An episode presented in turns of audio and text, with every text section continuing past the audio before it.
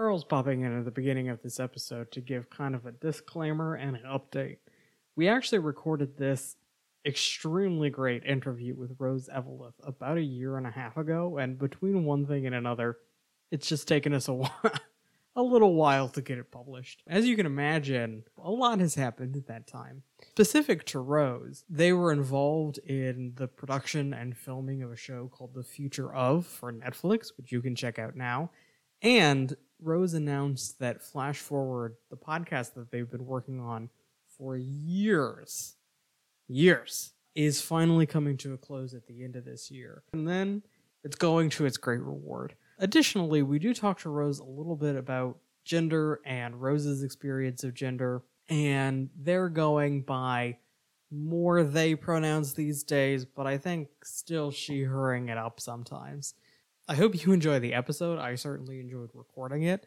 it was just a thrill. Uh, and I think we get into some good stuff.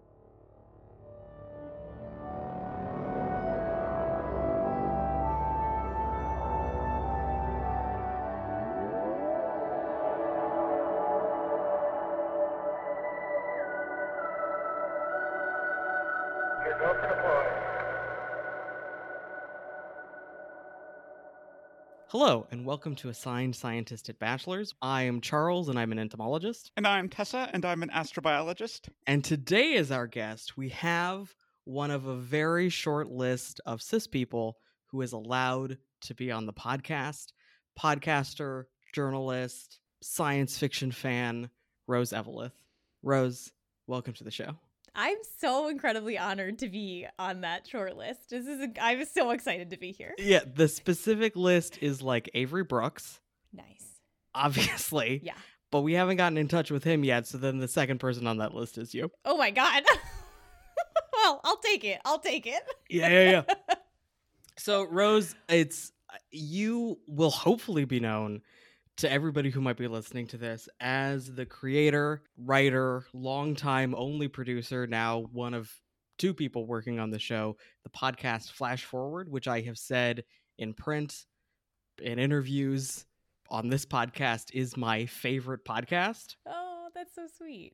And I mean it. And so, normally to begin with, we ask people what their background in science is, but you have done multiple interviews, some very recently, where you have talked at length about how you got interested in science and then how you made the pivot to journalism. So I think instead of doing that, I'm just going to link to those episodes in the show notes because they're quite good. Great conversations. And I'm also going to link to the one that you did a couple of years ago on why are people into this on sex robots because that has also come up a lot on this podcast. Great podcast, yeah.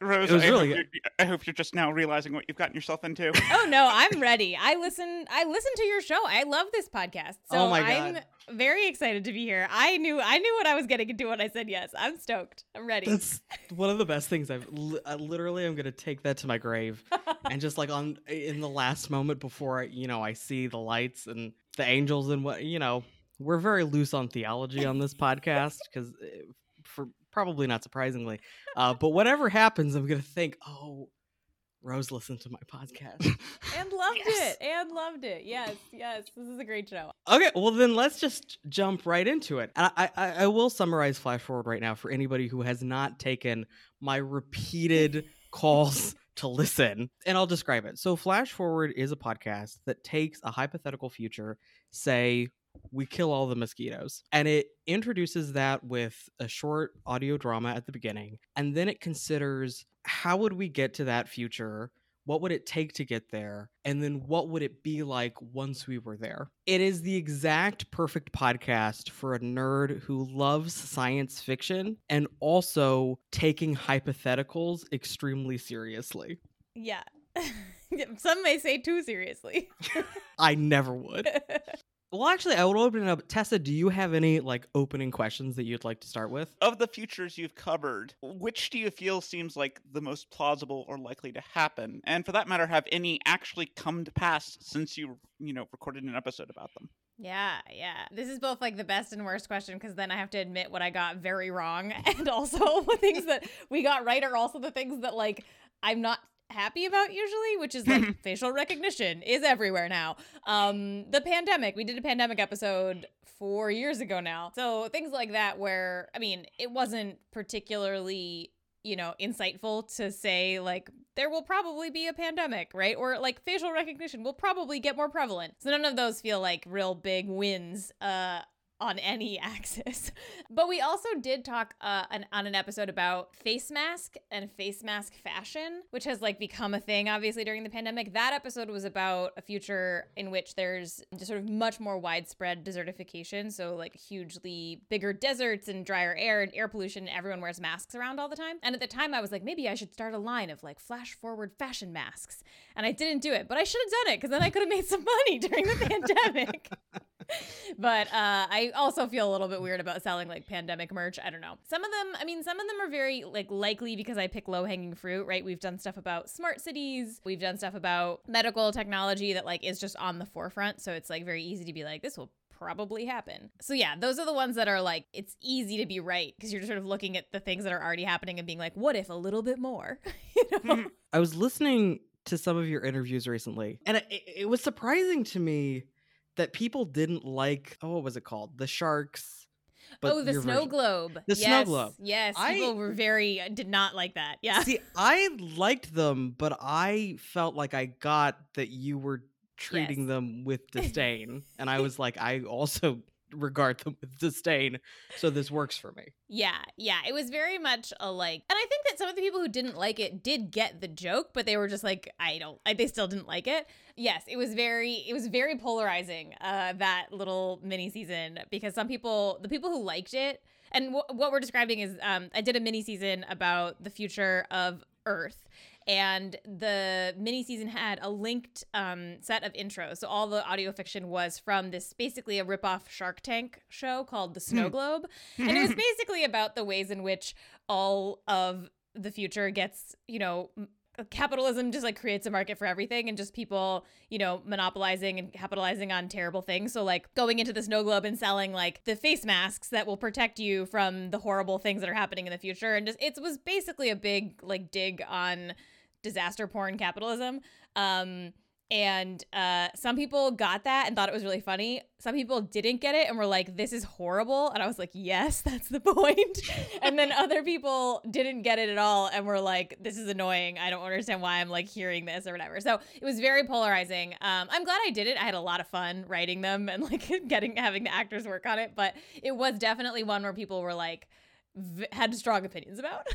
It it does always surprise me when you talk about on the bonus podcast or on interviews how negatively people feel about a lot of stuff. Like I can't imagine a world in which I want less flash forward. Like the people saying shorter episodes. Why? people everyone has their own aesthetic right and like i think it's also very funny i try to like always be very thankful that there are so many people who are engaged enough with the show that they like spend time giving i mean obviously there are some people who just suck and are like your voice is annoying and i'm like i don't give a shit right like um, I can't. like, I can't do anything Right, about it. Like literally, this is this is what I sound like. I am not putting on any kind of voice. So those people are easy to ignore. But like even the folks who give feedback that is critical, I do try to remember that it is a privilege in many ways to have a lot of people engaging with the stuff that I'm doing in a really thoughtful way. And many of the people who write in to say they don't like something, they don't most of them are pretty nice about it. They're like, I love the show, blah blah blah. I really didn't like this for X, Y, and reason. And like that's totally their their right to feel that way. And I don't know, I feel like in some ways it's kind of nice to know that someone cares enough to like write that email and like have a strong feeling and opinion about it. Even if I'm like, okay, I'm gonna like thank you thank you for your feedback i'm gonna keep doing whatever i want to do which is generally my mode of operation but yeah it is i try like even though sometimes i'm like oh come on i do try and remember that like it- it is like not everyone gets that kind of feedback uh, and i also get lots of people who say nice things so that's nice Well, it's it's interesting. Also, potentially this is related because Flash Forward is a completely independent podcast, um, and it started out as Meanwhile in the Future on Gizmodo, uh, and then after the first season, you took it independent. I wonder, is it ever a difficulty for you deciding what to include or not include because it, it ultimately all, all rests on your own shoulders um there's nobody on the outs there's like no external editor saying maybe cut this maybe Yeah. change this is that ever difficult Oh, all the time. And like, you know, I think there are some episodes. I mean, I I do think that like all episodes would be better if I had an editor, right? Editors are good. I like being edited. But like it is sometimes where I'm like, okay, you know, if I get something wrong, it's on me. But also like if I don't include something or if I forget or if I like have a gap in my knowledge and like don't know what I don't know. And sometimes people will say, like, oh, I'm really surprised you didn't talk about X on the episode. And sometimes it's something that I've thought about and didn't get into because either I couldn't find a source to talk about it or, and I didn't feel comfortable being the voice to talk about it, or whether it was because I genuinely just didn't think of it. I am always a little bit afraid that there's something that I'm missing. So yeah, it is definitely scary, but at the same time, having worked on other shows where I, there are editors, like that also happens there too, right? Like you know, everyone has their own gaps in their knowledge and like in- you know, there's always going to be stuff like that. I think that with an indie podcast, you get kind of the good and the bad of that, right? You get a little I don't want to say more leeway, but like I think people who listen understand, right? That like like you said for a long time I was making the show by myself and it was just me doing it. And even still, like other shows, you listen to the credits and there's like 7,000 people listed. And I'm like, it's me and one other person. And so, you know, you get a little bit of the benefit of the doubt from listeners who've been listening for a long time. But at the same time, yeah, it is like it all falls on me. Like there is no one else. And I also think to sort of the earlier point about people writing in with their questions, complaints, comments. When you are an indie show, and particularly with Flash Forward, where a lot of the support for the show comes from patrons, comes from memberships, that comes from people who are directly donating, I think listeners feel a sense of ownership as well and sort of like feel a little bit more, I think, of that connection and more of that, I don't know, space to give their feedback on literally everything, as opposed to like if you're an NPR host, you get a lot of feedback, but like not as much of the like I don't want to it's not entitlement, that's not the right word, but like that feeling of like these people think they know you and they kind of will sometimes send overly familiar emails. Parasocial relationships. yeah, exactly. Yeah, exactly. And like there is a little bit of that too. So like when you get something wrong, sometimes the vibe of those emails is a sense of like you've betrayed these people who've like kept your show alive, right? and like so yeah, there's a lot there's a lot of weird emotions that happen. Yeah. Well while i've got you here i'd love to binge your with just a couple of my complaints Yeah, right. Let's do it. I mean, really, the only thing I would like is just more insects, but that's Mm. because I'm a very Ooh, narrowly yeah, focused Yeah, we individual. actually do have an episode coming up that does involve insects. So yes. Oh well, because this is another thing is that one of the things, one of the first things that I tell people when I describe Flash Forward and how much I love it and why I love it is the simultaneous thoroughness and open mindedness that you have to a lot of topics. So, for instance, a much lesser podcast in the episode of Where All the Bees Are Gone would have begun and ended with honeybees. And, like, no offense to honeybees and apiologists and all of those people, we had somebody who does honeybee research on a previous episode. Shout out to Phelan. But it, honeybees are one bee out of many bees. yes. And the thing that is so thrilling about Flash Forward, among many things, is that the bee episode was about bees in a real way. Um, and I really appre- I appreciate that. Oh, I love that. Yeah. So I one one of the reasons I knew I actually could not become a scientist and go to grad school has to do with bees actually because I was doing research in marine ecology uh, in a pelagic invertebrates laboratory and was applying for graduate school to get a PhD because I was like, yes, I like science. I will go and become a scientist. That is that is the thing that one does. And I had also recently been on a field trip to Costa Rica to do some research in marine ecology, but I had like learned about all I learned about orchid bees while I was there, Mm. and I got absolutely just like obsessed with orchid bees and I was like maybe I'll go do a PhD on orchid bees. And so I had like applied to like multiple completely different disciplines for a PhD and my advisor was like, "Hmm, this is not a good sign.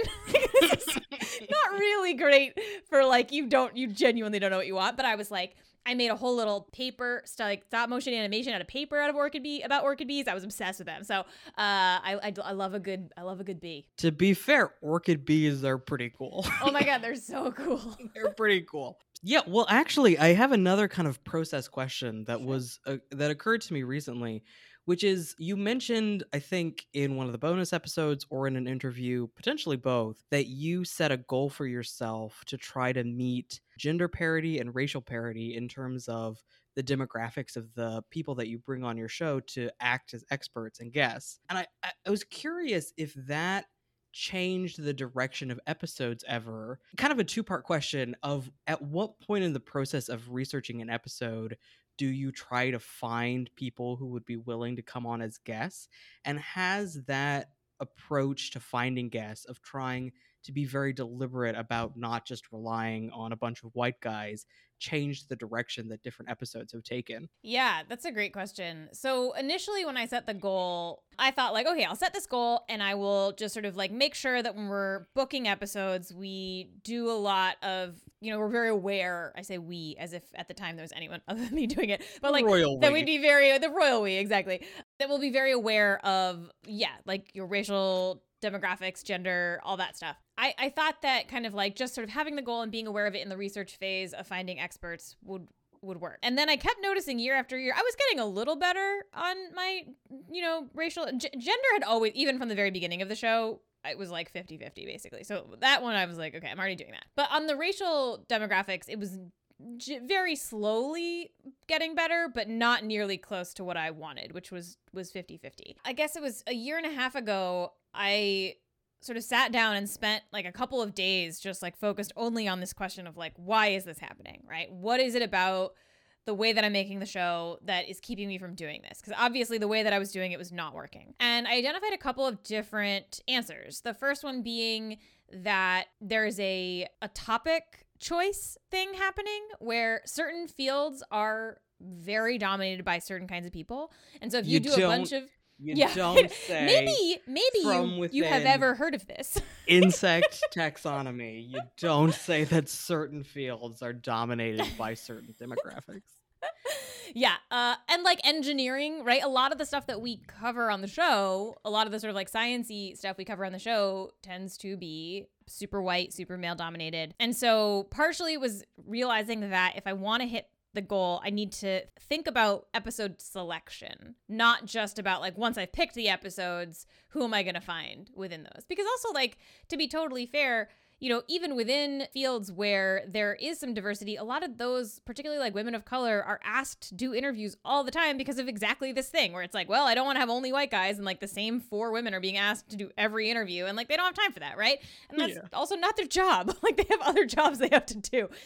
And so I think that a big thing I did, so I did hit my goal last year, and we're on track to hit the goal this year. And a lot of it is about actually thinking about episode selection and picking episodes where I know that we're going to go into fields where there will be folks of color to talk to. And also, you know, what I used to do, another thing I identified was that every so often I would build an episode around someone who has a book coming out or whatever it is. And often that would be because I got an interesting press release from their publicist, their book publicist, being like, hey, this book is coming out. And I'd be like, oh, yeah, that is really cool. And the people who are most likely to have book publicists sending out those emails, right, tend to be like white men. And so thinking about building episodes around other experts also. So I ended up changing the way that I think about episode selection. So not waiting until I've picked the topic and I'm going to try to find the voices. For some topics it's like you need someone who like does this super specific thing and like I needed somebody who lived in Coober Pedy in Australia and I don't think there are any not white people who live in Coober Pedy in Australia because it's this like weird underground community, right? And so in some places it's obviously not going to happen, but um that's kind of been the shift is like thinking about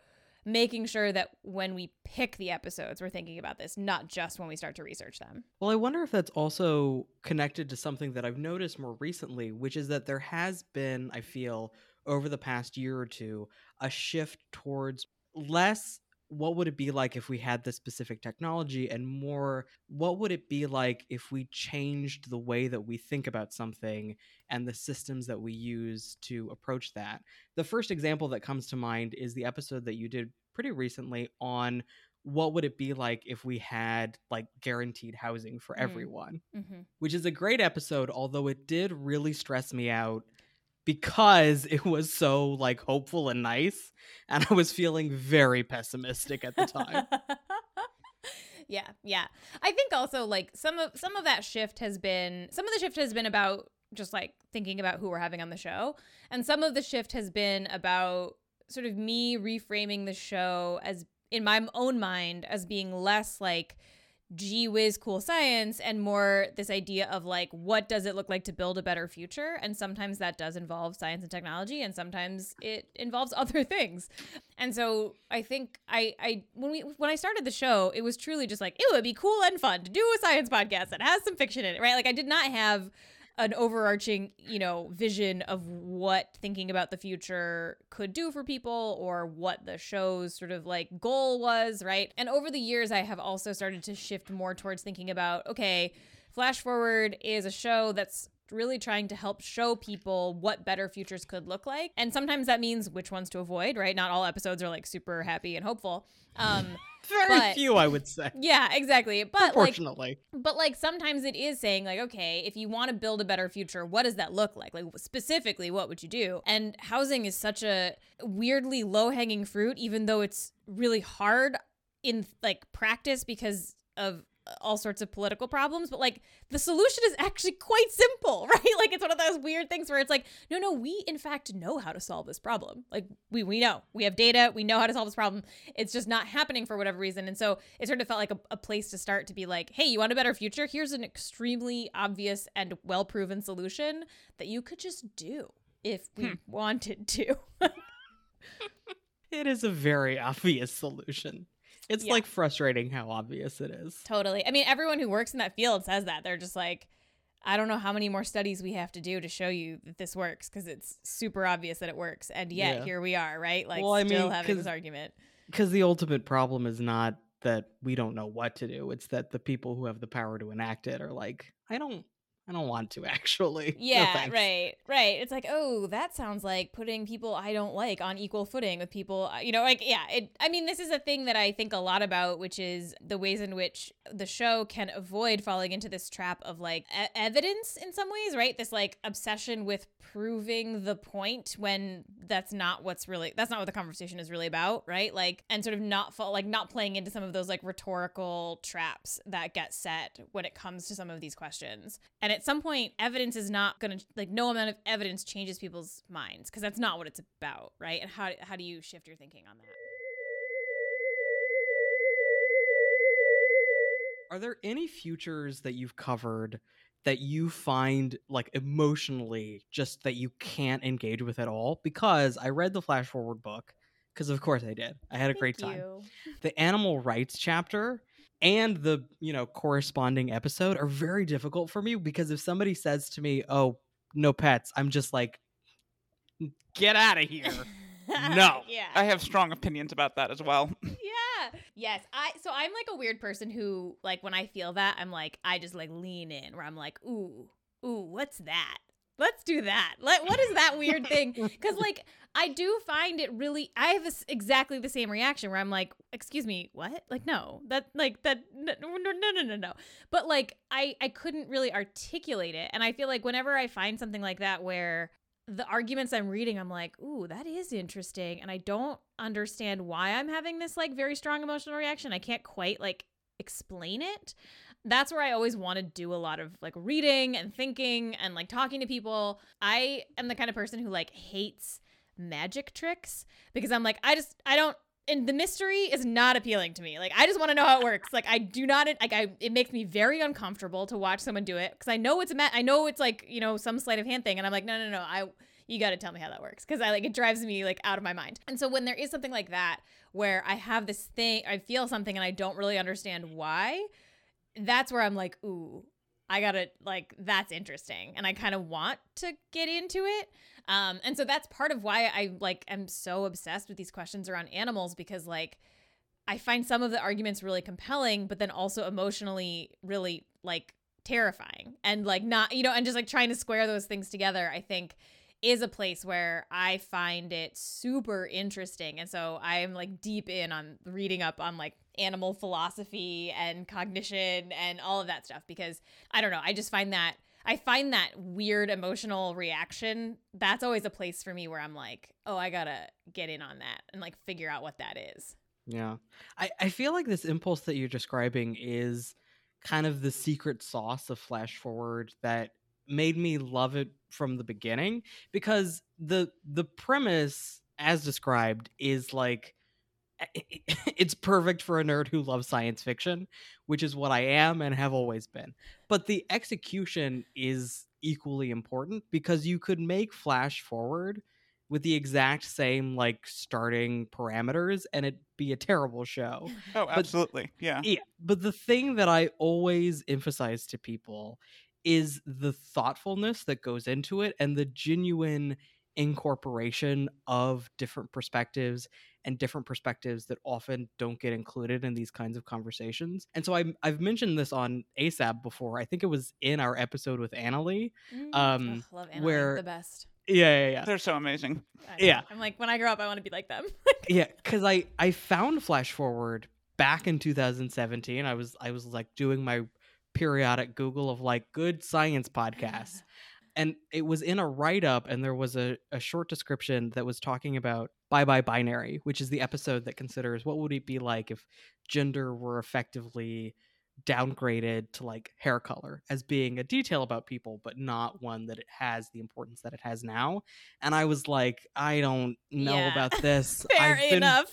burned by cis people before but then i did listen to it and i was like oh this is this is good actually It's so funny because that is actually one of the episodes that I really want to redo. Not redo, but like revisit now because um it is one of the ones where I my thoughts have changed about a lot of that stuff. Like not in huge ways. And I don't like I did listen back to it when I was working on the book and I was a little bit like, "Oh god, like what did I say?" You know what I mean? Like I don't know. I feel like anytime you revisit something I, yeah, I was like, please just don't let this be like really bad. You know, Well, like, I, and i mean also to be fair the because that i think that was one of the earlier episodes i think Yeah. it came out in like Yeah, 2016 yeah. and the degree to which the public conversation on transness and gender has changed in the past five years is it has changed Yeah. Yeah, for sure. Yeah, and I like I think uh, yeah, I I want to re- redo it to kind of like kind of get deeper. Also, that was the first season where it was the episodes were like 18 minutes, right? And so we had way less time to really kind of like talk about it and kind of like get into some of that stuff. So it is on the docket for later this year to like get a, a re-up and like a revisit and sort of reinterpretation of that episode. Well, actually, bringing up Bye Bye Binary might be a great opportunity to slide our way into gender Oh yeah. more specifically. sure. Because I follow you on social media, not in a weird way, ca- in exactly the right amount of uh, casual attention. Per- That the isn't perfect weird. amount. Yeah. Yeah, yeah, yeah, the perfect amount. And you have mentioned recently a few times kind of the idea of wouldn't it be nice if gender were more opt in instead of opt out? So to I guess to begin with, I would invite you to sort of opine on that a little bit. Oh, sure. Um, yeah, it's so funny. Tuck Woodstock, who does Gender Reveal, another great podcast, has this running text message that they will send me, which is they'll just text me going, Hey, just checking in how your gender's going. and uh, yeah, I feel like I had always thought that the reason I just like didn't have literally any opinions about gender, positive or negative, was that you know how when people talk about how whiteness is sort of like treated as the default, and so like you don't really think about it because it's just kind of like the way that the world is set up because of structural racism, and then you're just like, oh yeah, like you don't think about race because you're white, right? Yeah. I had always thought that that was like how most people felt about gender. I did not realize there were people who woke up in the morning and were like, thank God I'm a woman. Like, you know, I love being a woman. Like that, like all that. I was like, I did not think that was a thing. And then I was talking to some people and I was like, oh, oh, you like, you feel that way about this. And it like totally blew my mind. And so, yeah, I feel like I would like a world where, like, if you are all about it, great. Like, go for it. Sounds great for you. And I'm just like, I just don't care. Like, I just like, I can, I can muster no feelings about gender in many ways, which I always thought was normal. Turns out I've learned not as normal as I thought. So yeah, I, that is like my I like well I'll have these long conversations with like Tuck or other people and they'll like ask me all these questions, well how do you feel about this or how do you feel about that? And I'm like I feel nothing. Like I just I feel no feelings about gender, of my own gender at least. Uh, and so it is very surreal to be like rummaging around inside me, being like, is there a feeling in here? I can't find any. Like, you know? Um, and so that is that has been my more recent, like, hmm, interesting. Well, you know, and I actually mentioned this in our, our list of questions, is that there's a concept that's bounced around the trans community periodically called cis by default. And Mm. it's this hypothesis. I don't know if you could ever really prove it without doing some really unethical stuff, but it's this hypothesis. Sounds like a flash forward episode. um, where essentially uh, there's some percentage of the population that you know you could basically take their brains and drop them in a body of a radically different gender than the one they have and they'd be they just kind of roll with it you know they're not That's exactly how I feel. yeah and you know um as opposed to some people who have very strong attachments to their gender you know whether it's the one it was assigned at birth or not and which in some respects shouldn't be too surprising i guess because you know most things in biology are a spectrum uh, you know the degree of how gendered someone is is probably a spectrum too um but yeah and you know again it, it's not really something that there's been a lot of research on. There's been a tiny bit on it about people who were assigned male at birth but had a a, a very severe birth defect called cloacal cloacal exstrophy where essentially like a large portion of their lower internal organs didn't really fully form um, including most of their male reproductive organs um, but they still have testes weirdly and Huh. so they just usually got assigned female at birth you know with a little bit of surgery.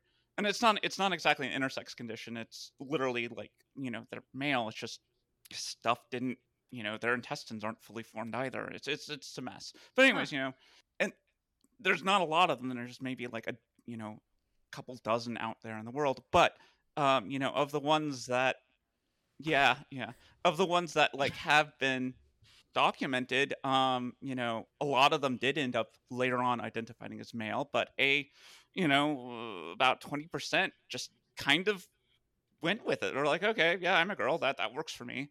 Um which you know makes you wonder.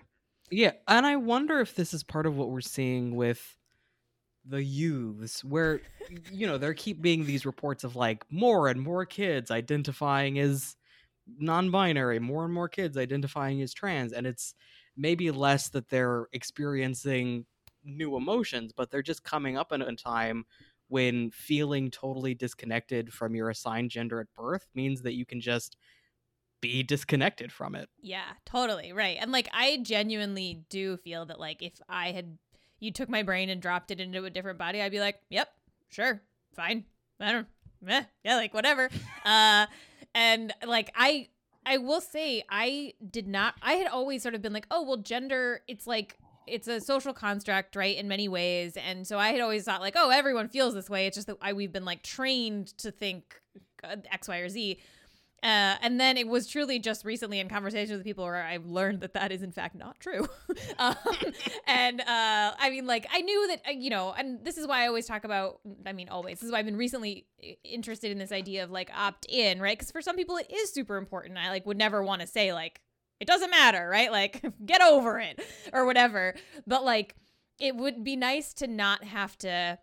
It feels like opting out is a whole song and dance you have to do. So like you know, people will ask like in these conversations, they're like, "Oh, like, do you want to like talk about yourself as non-binary?" And I'm like, "That sounds like a lot of work." Also, like, I just don't care. Like, I just don't care. Like, it doesn't matter to me. Um, and so it just feels like it feels like so much work. I mean, this is like incredibly privileged for me to be like, "That sounds like a lot of work," right? You know, given that I can just like operate and I however, mean, right? here's Like- the here's the thing though. You're not wrong.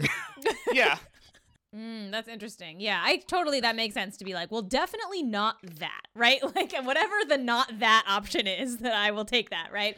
Um, yeah, I that's that's so interesting. well, because it and it also gets into the complexity of like it, it- gender and like gender is not genitals is a very useful kind of snappy way of describing the disconnection between gender and sex to people, especially if they are not well versed in like knowing about the reality of trans lives or whatever. But it does ultimately get to a point where you circle back around and it's like, well, gender and sexuality and your body are different, but they are not mm-hmm. actually fully disconnected from each other. Like all of these are reactions to organic embodiment in some ways. If that's not a way too pretentious way of framing that. no, Um, I think it's it makes sense, right? It feels like when you're learning any concept, right? Whether it's like physics or something else, that you like learn it kind of wrong when you first learn it because otherwise it's like too complicated. You can't like get all the way like you need like the 101 and then the 20 you got to like kind of get there to the more complicated nuanced version of it.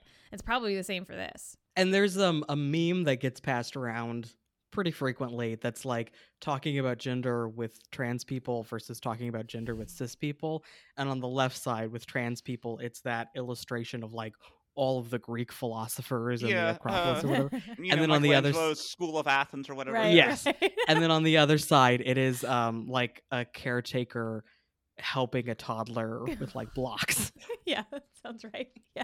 which is not always accurate but it is not infrequently accurate yeah, I believe that for sure. Yeah, yeah. Well, so that established, I think Tessa in particular, you have recently listened for the first time to the couple of episodes um, that are pretty recent, like uh, Switcheroo and Heads Will Mm. Roll. Mm. And I know that you had a lot of reactions to those. Yeah, yeah. Um, you know, I, I was new to the podcast, and Charles very thoughtfully sent me a curated list, I love Oh, making which is curated very lists. useful. yeah. But yeah, I found those episodes really interesting. You know, um, I mean, partially because they get into identity and also into gender, but you know, it was challenging. I mean, in the sort of like intellectual way for me to listen to them, because it talked a lot about you know deconstructing sort of the cerebrocentrism um, and also the born in the wrong body idea for trans people, which I think is a good thing because like very few trans people actually use that terminology and a lot of people misunderstand it and it's just generally something our community's kind of really annoyed at so i'm glad you know you did a really good job of explaining why no this isn't actually how it works it's not how people perceive it it you know it, it's just a really really crude way of explaining it that was introduced just to, to like introduce people into the idea and it's not really accurate. But you know the thing that like made me a little reluctant to go all in, I guess, on the uh, some of the views presented was, you know, again deconstructing cerebrocentrism, the fact that the other parts of our body do probably play a very strong role in influencing who we are and how we perceive ourselves and how we perceive the world, which whether that's you know the microbiome of the gut or immune systems or you know like lower chunks of the nervous system, etc and that we can't necessarily assume that oh yeah you know you could transplant your head onto someone else's body and you'd still be the same person. You know talked a little bit about people who've had organ transplants how that's affected you know even things as simple as you know their food preferences you know really really wild stuff which i think is really cool and really kind of mind-blowing. But on the other hand it seems a little philosophically fraught at least from the trans point of view because while we have abandoned rightfully so, the born in the wrong body trope, a lot of the argumentation, uh, a lot of the argumentation for why trans people should be treated as the gender they identify as comes from, well, you know, this comes from our identity, our perception. It comes from something in the brain. Where specifically in the brain, I don't even know if that really matters. And that should take precedence over other biological factors. And so as a result, we do tend to lean very heavily into cerebrocentrism because we discovered if you don't, people are like, well, you Mm. know, instead, you know, you've got these chromosomes or you've got these genitals or, you know, gonads or a big one right now amongst transphobes is the size of the gametes you produce.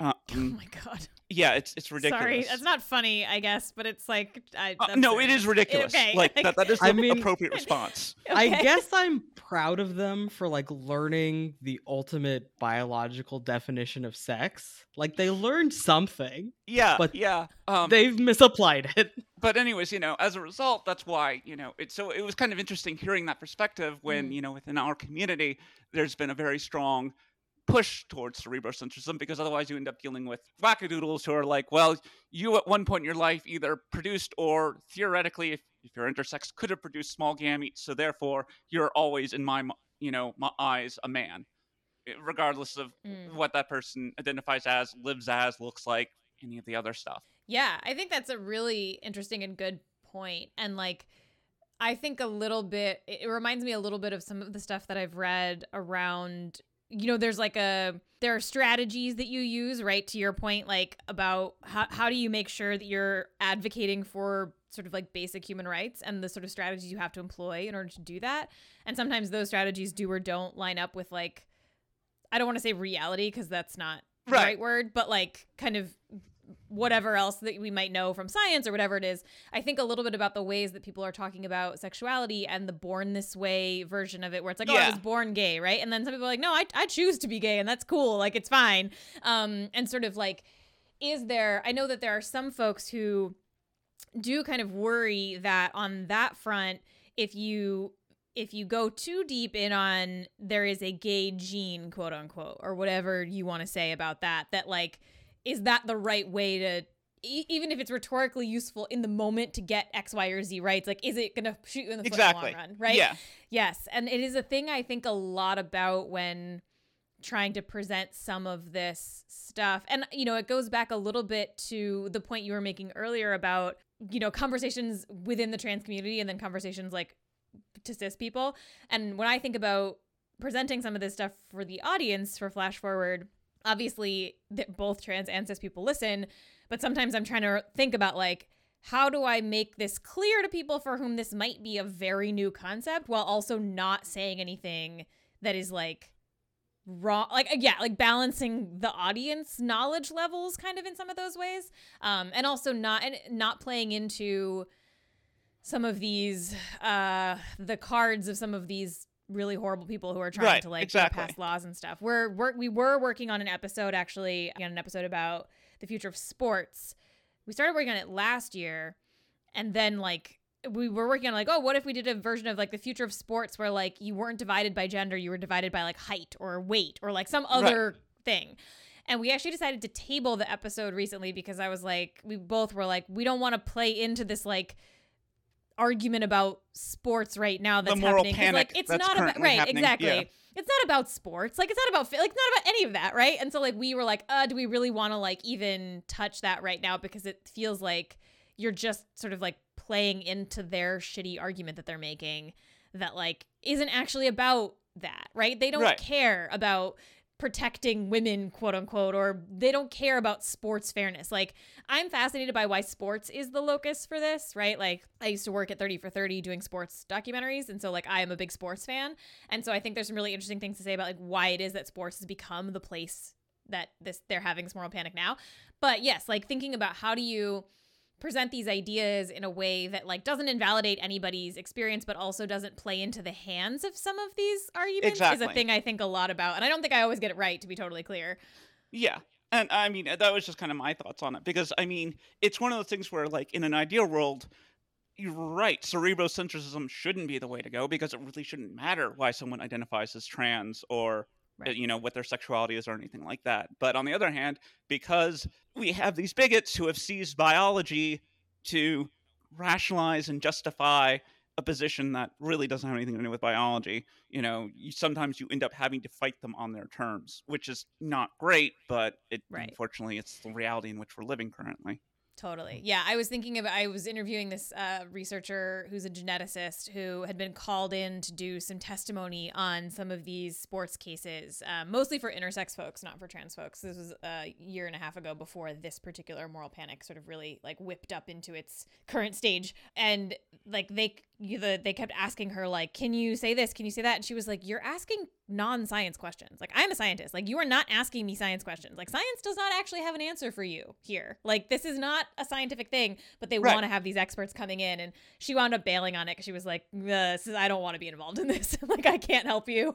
Um, but yeah, it is sort of this like really, and I think that I think a lot about this, which is that people really want a science answers to hard questions that are not science questions, right? There's this idea I think right now that like science and technology are the way in which we will truly understand the world and like they are very useful frameworks and they can tell us a lot, but they in fact are not the like the see magic eye thing or whatever. I don't even know if that's the right analogy, but um and it feels like sometimes there are and even with listeners for Flash Forward, I'll get people, you know, suggesting episodes and they're like, well, can't there be a science solution to like X? And I'm like, it's not a science problem, right? like, that's not what we're talking about here. Um, but it would be so much simpler and easier maybe if you could just like write an equation and like have it be done. And so, yeah, it is. I think that's another thing that has shifted the episodes of the show a little bit is to try and kind of like, remind people that sometimes even things that are presented by technology companies as science and technology problems are not in fact science and technology problems, Oh, yeah. right? They're like, you know, the smart city episode, right, is all about like what do we want a city to look like? And that's not a tech question, right? That's a civics question, that's a social question. And so just reminding people, I think that like science can't save us in that way. Like that's not how it works a lot of the time. Um is something I think about a lot. Yeah, the Smart Cities comic is actually my favorite in the book. It's beautiful, right? It's really good and I one thing cuz one thing that I struggle with with kind of utopian or even just broadly hopeful thinking and I thought about this a lot on this podcast because it, we talk about Star Trek not infrequently. Um and it, part of the part of why I think DS9 is the best Star Trek is a I'm right. And B, because the vision of the future that it presents is more complex in a way that to me now feels much more realistic, where you can make things a lot better, but you can never make things perfect. And I, I think the Smart City comic really captured this tension where nothing is ever going to work equally for everybody just because of the reality of the complexity of the world and the complexity of people. And so you have these opposing forces where the partner of one of the characters is disabled, and the smart city has actually increased accessibility for them tenfold versus, you know, other kinds of cities. But then you have other people where because the recognition software is not perfect, it ends up entrenching the same patterns of like racial profiling that we already have. And so that tension between things being good and things being bad for different people and sometimes for the same people at the same time feels very satisfying to me in that if we look towards the future and we want to build better things, we kind of have to reconcile ourselves to the fact that we're never going to get to a point where we can just stop working. Yeah, right. I mean, like, this is the thing I always say when people ask me, like, can you do a utopian future or whatever? And I'm like, utopian for whom? Right? Like, because right now Yep. it's pretty great for some people, right? Yeah. Like, there are I mean, I'm sure like, Elon yeah. Musk is out there living his best life now, Oh, 100%. All of those people are the ones who are funding all that research into living forever because they're like, hell yeah, this is great. Like, sign me up. I'm making compound interest, right? Like, you know, and it's just like, yeah. So there are people today living in a utopia and there are people today who are not, right? And so have like, there's no unified version of, of any of those things. And I think that one of the things I try to do on the show is think about like, for some people, this will be great. And for other people, it will not. And like, let's think about that and make sure that we're like clear on who wins and who loses in all these situations. Well, and that even gets back to like the heads will roll slash switcheroo and the context of gender specifically, where I think a tension that comes up within, you know, the quote unquote trans community is sort of the same tension of not everything works for all people. So you have people who have who are annoyed by the downplaying of like born in the wrong body uh, rhetoric because that really really worked for them where Mhm. they felt a hundred percent binary and a hundred percent like they would switch their brains over to a cis body tomorrow Mhm. versus you have other people for whom that's really not the case where the locus of their dysphoria is much more if not exclusively social and they're completely fine with their body. And then because we're all kind of operating culturally with this trying to scrabble out like tiny territories of peace among people who are kind of either actively if not actively sort of opposed to our existence then just sort of uncomfortable with it and need you know relatively simple answers to things where you know you have people who are in conflict with each other not because they necessarily need to be, but because it feels like it's a very zero sum game of we can only get people to understand one version of being trans. Mm. And the problem is that gender and sex and bodies and sexuality are all very complicated, Yep. Which, as a person who is a taxonomist by nature, has caused me no end of frustration. Yeah, I mean, it makes complete sense, right? That like there is this idea that like we should present a unified front and like make this as simple as possible when like that is not the case, right? Is not how it works. And I do, you know, I think that one of the things that I always worry about for the show is making sure that I'm try I try not to put anyone, particularly like a trans person in the position of having to like speak f- for all trans people um because obviously like that doesn't make any sense and like that's not how it works um, and everyone has super different experiences. And I think that the same thing when with disabled folks, right? I have a lot of disabled folks on the show talking about you know the future and and where they are or are not envisioned in some of these sci-fi scenarios and it's the same thing where it's like you know within the disability community there's a huge set of disagreements about everything from like person first language or not right? Like how like how to be referred to how people want to be referred to um you know di- different ways of thinking about you know inspiration porn and like where the line like it, you know and no one there's no like you know, cabal where everyone meets and like votes right on like how that would work. As far Uh, as you know. well that's true. I'm not invited one day one day. Um so yeah i i do think about that because like there is a balance of like for the show you know I can't I can't represent every every opinion, right? I have to kind of pick and choose and I can't have 9,000 people on each episode, but I do try and I don't think I always succeed, but I do try to at least have a couple voices for some of those situations where it's not so it's not that like one person is having to speak for the community, right? Because that's not a that's not fair to put anyone in that position because like no one can can do that, despite some people claiming that they can. I think sometimes, um, but yeah. um, it reminds me a little bit of the the debate that I was sort of watching a little bit less so now, I think, but a couple of years ago there was this kind of um interesting tension around body hacking and the trans community and like there were some folks who were sort of saying like oh well like trans people are the original body hackers and like kind of there was a whole session at this body hacking conference where folks were talking about it and all this stuff and I mentioned it to someone I know who's a trans person who was like, I hate that. I hate that framing because it makes it sound like a hobby and not like a life affirming care. And like it's going to make it harder for us to get, you know, healthcare to cover it because they're not going to cover body hacking, right? That's like not whatever. And so it was this really interesting tension there that I learned a lot about in talking to folks. Um, because I had kind of been like, oh, yeah, that does make sense that like you could refer to that as like a way of body hacking. And then other people being like, absolutely not. I hate that. Well, and it it is even we do all like now we see a divide in what insurance companies are willing to cover with things that they are willing to categorize as necessary versus things that they dismiss as cosmetic. Right. Like for instance, a lot of people can't get facial feminization surgery covered. Mm, Even though that is as important to a lot of people as for instance my top surgery was to me right. but one of them gets characterized as medically necessary and then one of them gets dismissed as frivolous Mm, that's so interesting. Yeah. Yeah. Right. And like, I tr- I'm definitely not always going to get things right, but I do try to at least not be harmful, right, in the ways that I'm talking about stuff.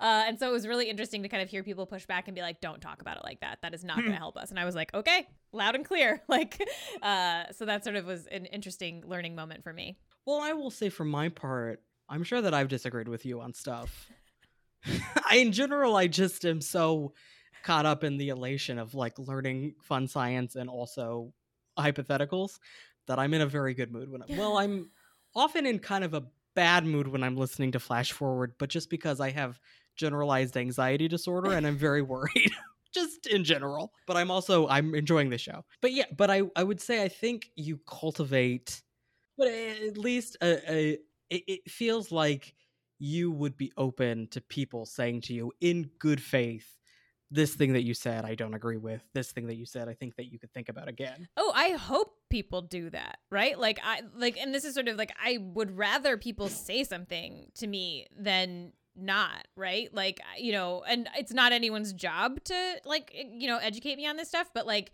if there is something on an episode and this has happened once or twice where people have emailed and been like, "Hey, here's a thing to think about like maybe don't say it that way or whatever it is and you know i would much rather people say it and like tell me. I mean i am like a very direct person to a fault. Like i'm very literal and very direct and so i would rather people just tell me if there is something where they're like hey don't don't do that and i'd be like okay yep cool thank you.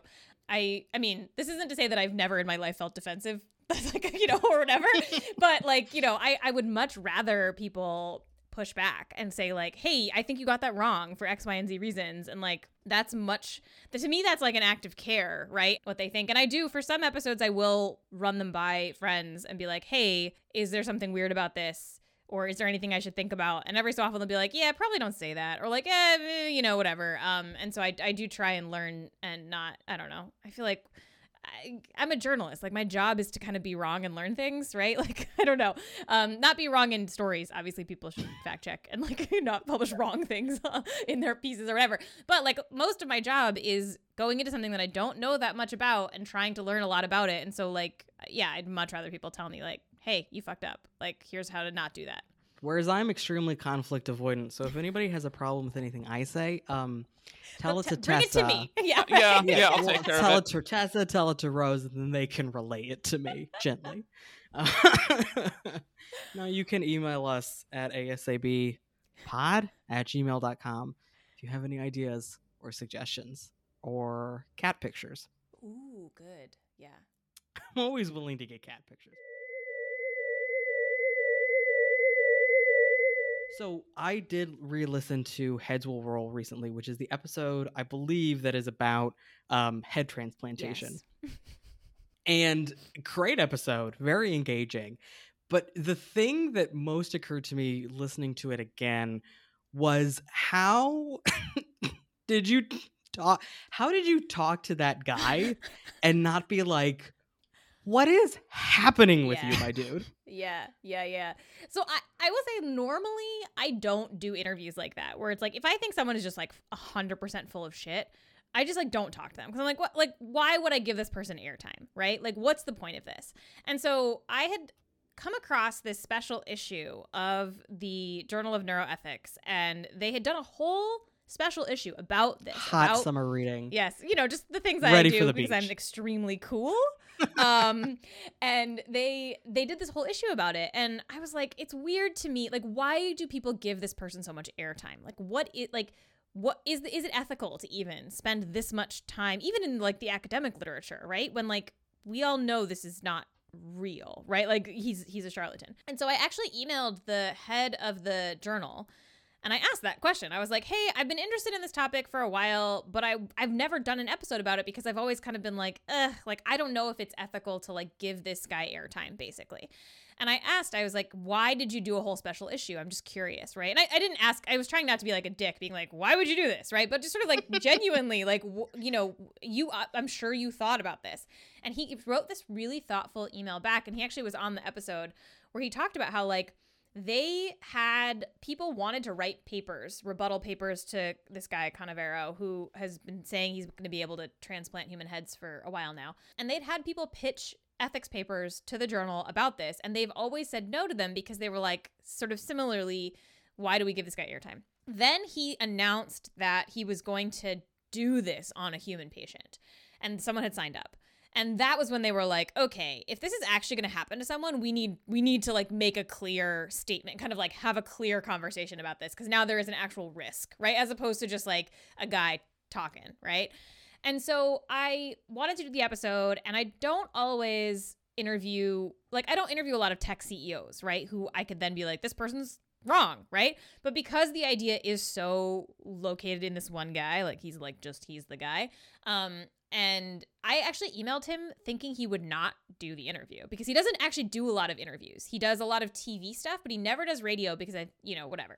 And so I emailed him thinking he would say no.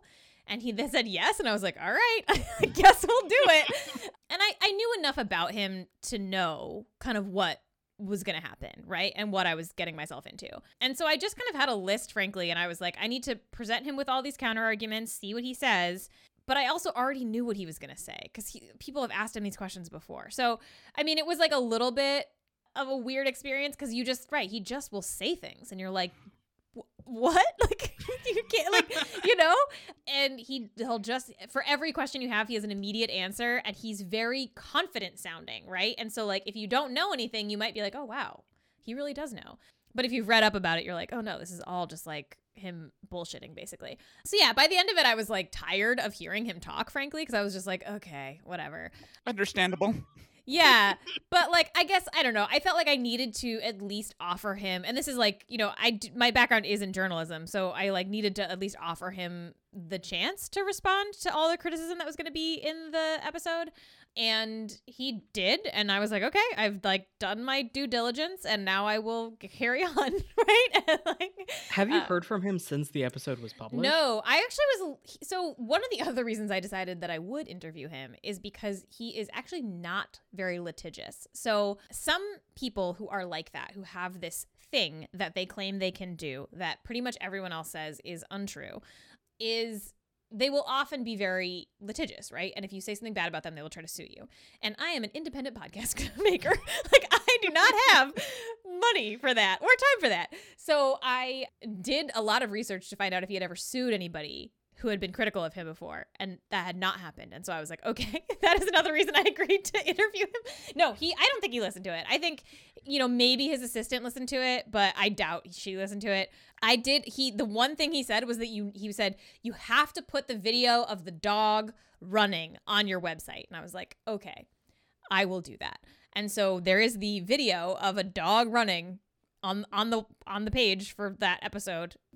Sure it means nothing right like you know um so yeah uh but yeah it was um it was an interesting experience for sure a little exhausting I don't I don't think that I could talk to that guy without being like I mean, I think it's just because I knew what I was getting myself into. Like, yeah, nothing he said. There were a couple things where I was like, oh, okay, that I've never, I've not heard that one before. But like, nothing, nothing he said was particularly surprising. In that, like, you know, I didn't think he was going to convince me, and I didn't think that he was going to offer any real response to the critique. Because what he always does is just say like, well.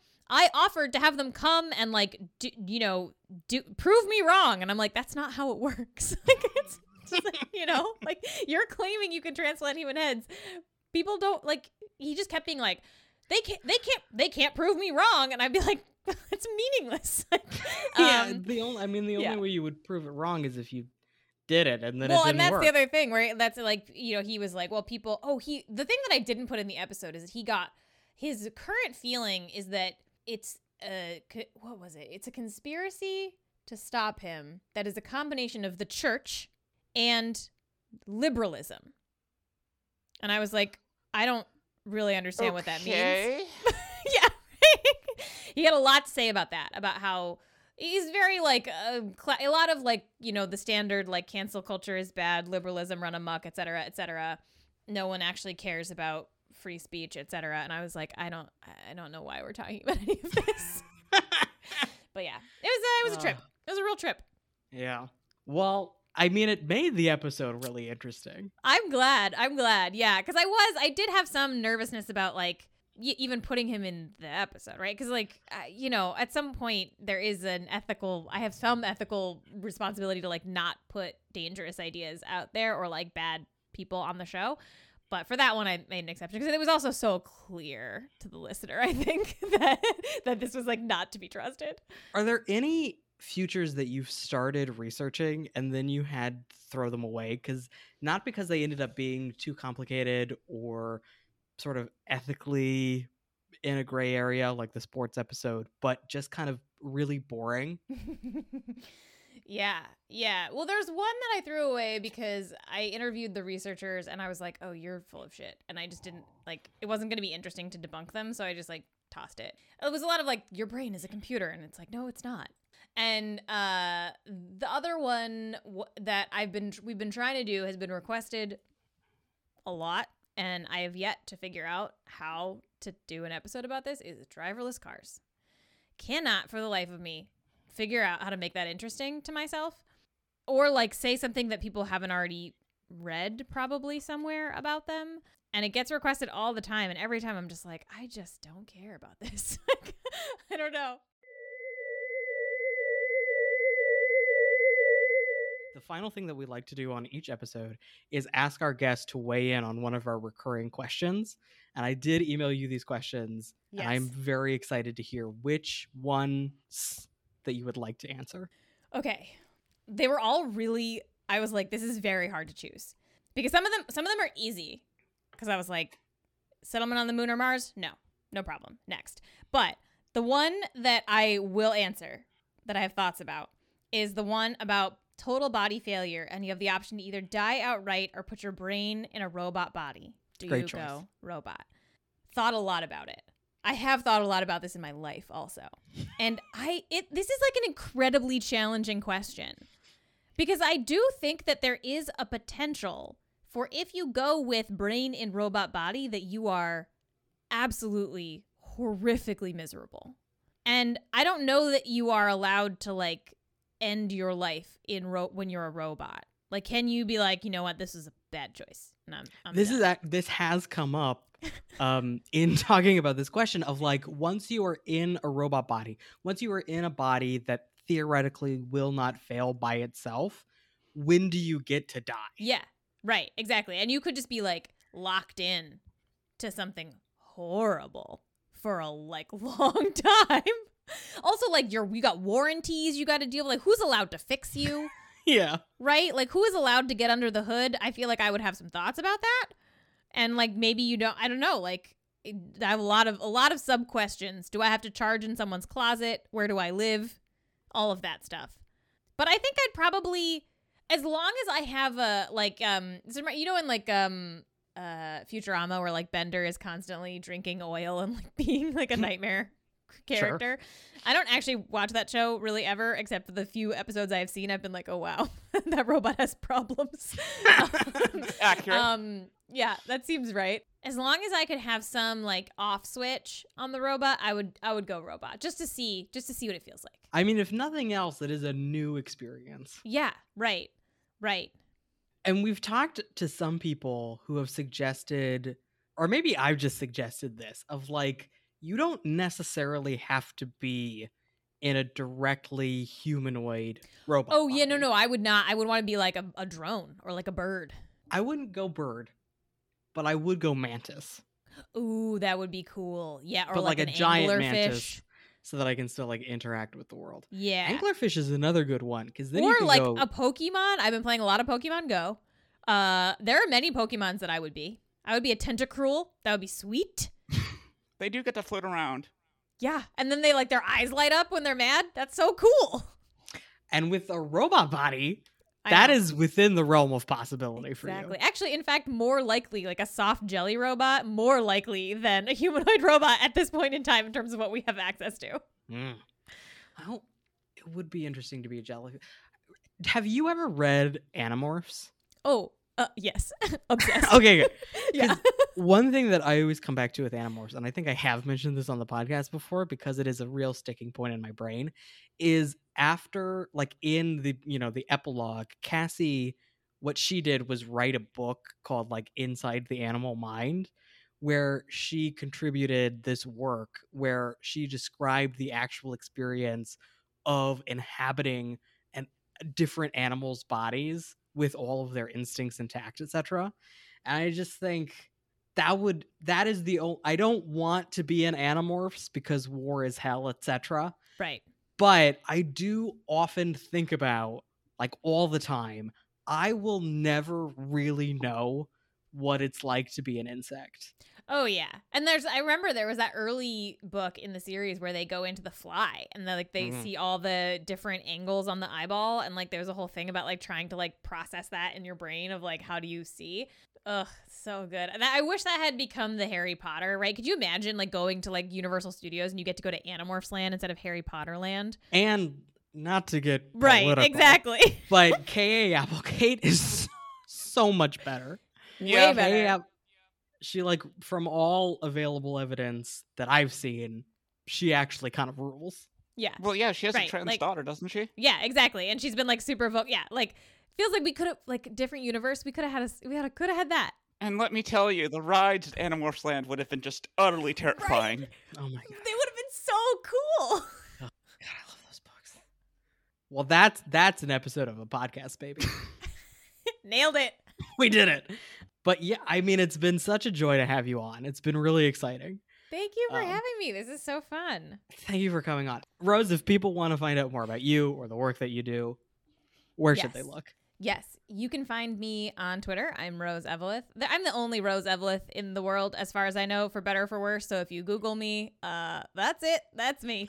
Um, and so you can find Flash Forward uh, uh, wherever you get your podcasts, and you can find it at flashforwardpod.com. You can find me and the show on Twitter and also on Instagram. And yeah, mostly Twitter is for me yelling, and Instagram is for me posting about pottery. Really good little guy. I understand because you've posted before about like I'm not gonna sell my little pottery guys because Mhm. I don't want to commercialize all of my hobbies, and I respect that and I appreciate it. But also, I do love I do love those little guys. Yeah, I just like the idea of having to like ship them. Yeah. just like I don't know. I don't want to ship know. ceramics either, so I yeah, it. it's just like a it's just stressful. Although like Yeah. we do have to like it is a pro- it's a problem at this point because there's so many in our house and we have to Yeah. get rid of them. And so I've been thinking about just like putting them out places, like hiding them in the park for people to find or something because I was just like we got to get rid of some of these. They're great. So definitely look at the little guys on Instagram. I am on Twitter at cockroach arls. I am on Twitter at SpacerMase, S P A C E R M A S E. The show is on Twitter at ASAB Pod or at our website where we post show notes and a transcript for every episode, asabpodcast.com. If you like the podcast and you think other people would like the podcast, please tell them about it. Because that's how I'm taken to understand podcasts primarily grow. Until next time, keep on sciencing.